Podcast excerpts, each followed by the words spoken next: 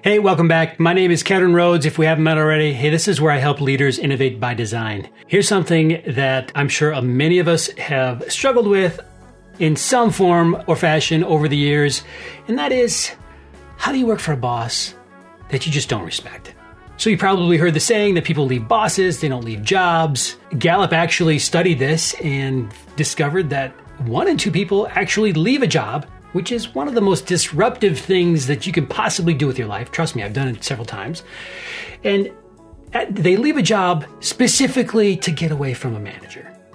So, one and two of us have been in the situation where we're working for somebody that we don't respect. So, I want to look at four lenses that that affect how we understand or respect respect our boss or our leaders and then give us and then i want to like cap that with some really practical tips that you can do today that might help that relationship and it will surely help you cope with working for somebody that you don't respect. The first four things i want to look at actually come from david maister who is a thought leader on what does it mean to be a professional in a professional service firm in that context, which is the, the context that I operate in day in and day out of. Um, but I feel like this context, uh, in the lens that he looks at these, uh, this aspect of respect in your boss, uh, affect us all. So I think these four lenses are helpful, whether you work in a professional service firm or not. So with that, let's just jump right into these four lenses that affect how we or will or, or if we will respect our boss. David lays them out in a progression on, on unless you can get from one gate, you'll not get to the next, and so on and so forth. So starting with number one and working through four, uh, you've got to get through each of these gates in order to you know really complete the puzzle. And these gates are they, they they live on a spectrum from really deep rooted things to what feels maybe more like surface things.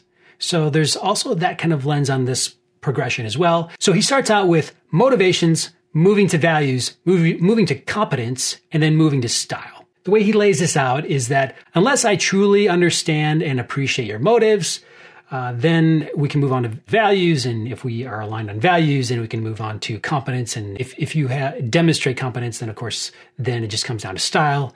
And I think these four lenses affect us all in various aspects in our work. So I thought let's break break those down a little bit and just how those lenses affect that working relationship between you and your boss. And you notice I'm using the word boss here, not leader. I think there is a big difference between a boss and a leader. And in this context, I've, I decided to focus on boss because it does evoke something a little uh, gross about it. Even though we all have bosses, it's the title, it's a position thing. Um, I think leader, leaders and leadership is a different aspect, and I don't want to tarnish that world with the negative aspects of what it means to be a boss. There's a whole lot of good things that come with being a boss too, but you get what I'm saying. So, first, the motives. Uh, the way that David describes the motives here is that um, I need a sense as your employee that you are looking out for the interest of the team and the organization above your own interests. So there's a sense of altruism there. And if I get the sense that you're more interested in advancing your own career, or if I get the sense that you're putting me down in front of my peers, or if you're taking credit for my ideas, uh, if you're doing things that kind of undermine me or my teammates in order to make yourself look good, or in, in order to advance your own status within the team or the organization, David says your team is going to, they're going to judge you first and foremost by your motives. If your motives come across as you first and not team and organization first, then you're then you're not going to have the respect of your team. And the way he describes it is that, yeah, you might have my you might have my day, you might have my time, but you're not going to get my energy. No. First one's motives. If you're working for a boss that you just question their motives, maybe their behavior is that they take credit for your ideas, or maybe they dismiss you or shut your idea shut you down in front of your peers. If they do those kinds of things that kind of indicate that they're more interested in advancing their own career than looking out for the the health and, uh, of the team and the organization. So here's something that that I think you'll find helpful just to keep in mind when you are evaluating or critiquing your boss on the level of motives. And that first and foremost, motives are really hard and really tricky to understand. Sometimes it may appear that their motives say me first and team second. But here's the thing most of the time, when we see that kind of really ugly behavior, and we see it, we see it. Like one in two people have left their job in order to leave a boss. Like we see it, right? A lot of time, that crummy behavior is really coming out of a place of insecurity. So they might feel insecure about a whole bunch of things. It's not your job to manage their insecurities. I get that. That's that's on them. They're projecting it in a really crummy behavior and it might feel or appear like they're more interested in advancing their own career than they are in looking out for the team. But keep in mind, motives are really tr- tricky to nail down, and the behavior that you're observing is most likely coming out of some sort of insecurity. So, again, it's not your job to manage their insecurities. You're not responsible for their insecurities. But what you can do is you can be mindful about not purposefully triggering an insecurity that's that's simply going to get in the way. So if you know a particular behavior, if you know a particular um, uh, situation is going to just bring out the worst in your boss, and you can avoid it and still get the job done, you can avoid it and still feel good about the situation, try that. Just avoid it. Look for ways to avoid triggering this person's insecurities. And then also just remember motives are really, really tricky to, to nail down. You don't know for sure if they're really interested in like putting the team aside just to advance their own career. Sometimes that's true. Sometimes it's true. Oftentimes that behavior is just coming out of insecurity elsewhere. Moving on to values. So this is where you sense that your boss doesn't share or value the same things that you do. Maybe they aren't concerned with quality in the same way that you are. Maybe they aren't concerned with industry best practices in the same way that you are. Maybe they are more concerned with getting a job done than getting it done right, or maybe they're more concerned with hitting a particular metric or, you know, a team goal more than they are about team health. Maybe your boss is really passive aggressive and doesn't value candor and is really interested in trying to manage the team's emotions versus enabling people to be emotionally intelligent and responsible for themselves. Those are all things that David would consider a value that maybe you might be misaligned on with your boss. I get this one big time. I've got a long list of values that I believe are critical for healthy teams, for effective organizations, and they get trampled all the time. So if you're anything like me, you've you have a list of values. You have them clearly defined and you know deep in your bones that they are critical for healthy teams and effective organizations. And if you have that kind of clarity, it is really crystal clear when those values get trampled or when they're not aligned with something else. And that's just the nature of it. So, what do you do in a situation where you're working for someone and your values are not aligned? Helpful reminder for myself personally, hopefully it is for you as well, is that you're never going to align on all your values with everybody all of the time.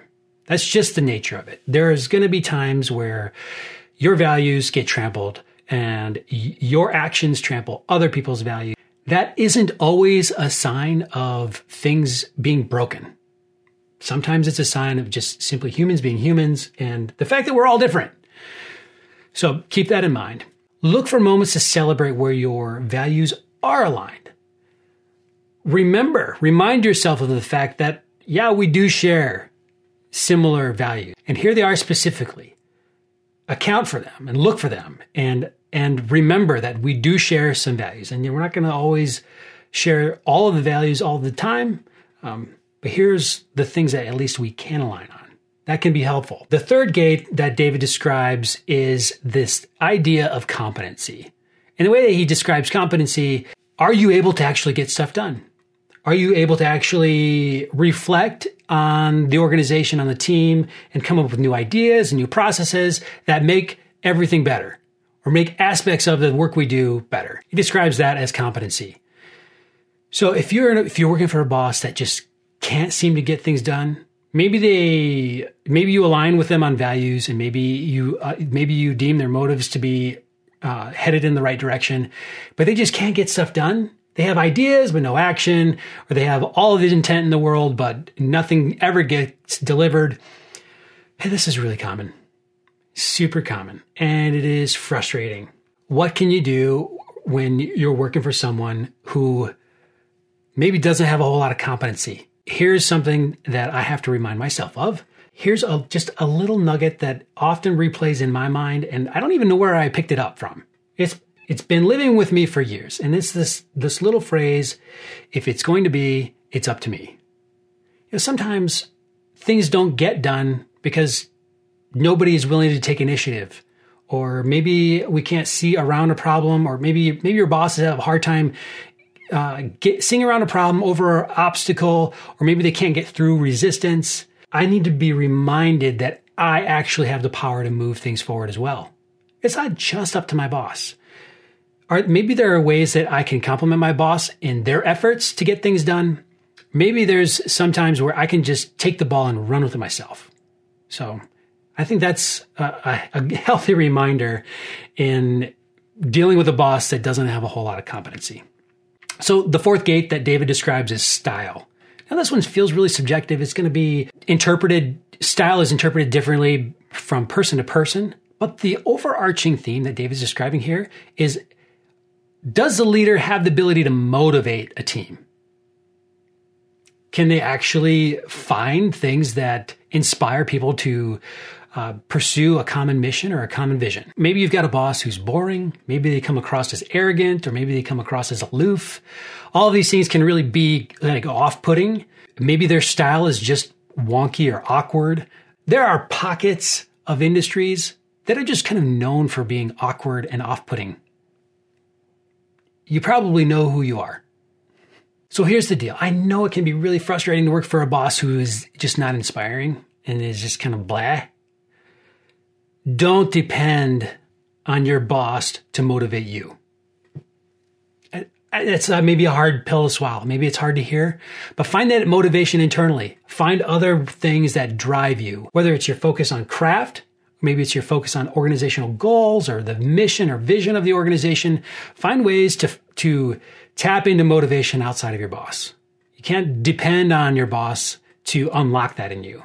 And yes, it's really fantastic to have a boss that can motivate and inspire a team. And it's really frustrating to see your teammates kind of like slogged into the to that world where there's just nothing inspiring about it, about the work. Find that motivation internally.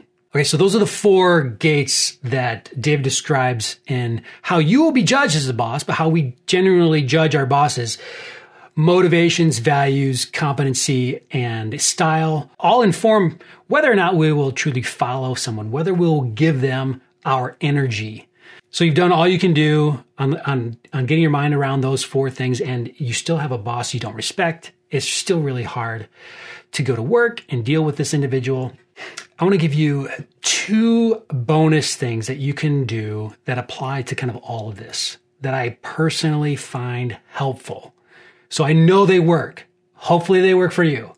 So they're both super simple and you can start them today. And that is the first one, remind yourself of why you work where you work. And it's probably, if it's a boss, it's not, he's not, he or she is not going to be on the list. That's fine. Don't feel bad about it. It's, it is what it is. But you, you might have a paycheck that pays the bills. Uh, the job might be flexible and giving you the kind of work life balance that you need. Um, it might be the for now job, and maybe there's a later job, but this is just a stepping stone towards. Remind yourself of why you work there, and and at least give yourself that anchor and do it daily. The next one is look for things that you can be grateful for in your current job. And if you're really stretching it, look for things that you can be grateful for in your current boss. So, I have a daily exercise where I start the day with with journaling three things that I'm grateful for as a way to anchor my day in gratitude. Because here's the thing envy and um, bitterness and resentment, they're waiting for me throughout the rest of the day. They're just waiting. They're waiting for me to bump into them, but I want to start my day with this notion of gratitude, and that shapes the way that I view the rest of the day. And when I'm having a hard time at work, those are the things that I reach for. I look for what can I be grateful for about my current job. I remind myself, what is it? Why is it that I took this job? Why is it that I'm here? And that doesn't necessarily solve the fact that I, that you might not respect your boss, and it may still it, it might not solve obviously the fact that there's stuff going on outside of your control. I get that, but anchoring my day in gratitude I, has made a tremendous difference. So I hope this has been helpful as if you're in the situation like half of us are where you don't work for a boss that you have a lot of respect for. So I hope that's helpful.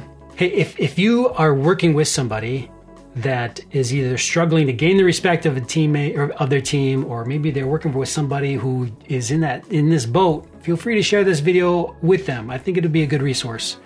If you haven't already, hit the subscribe button, and if you're into it, smash the like button. I appreciate it, and um, I look forward to having these conversations with you down the road.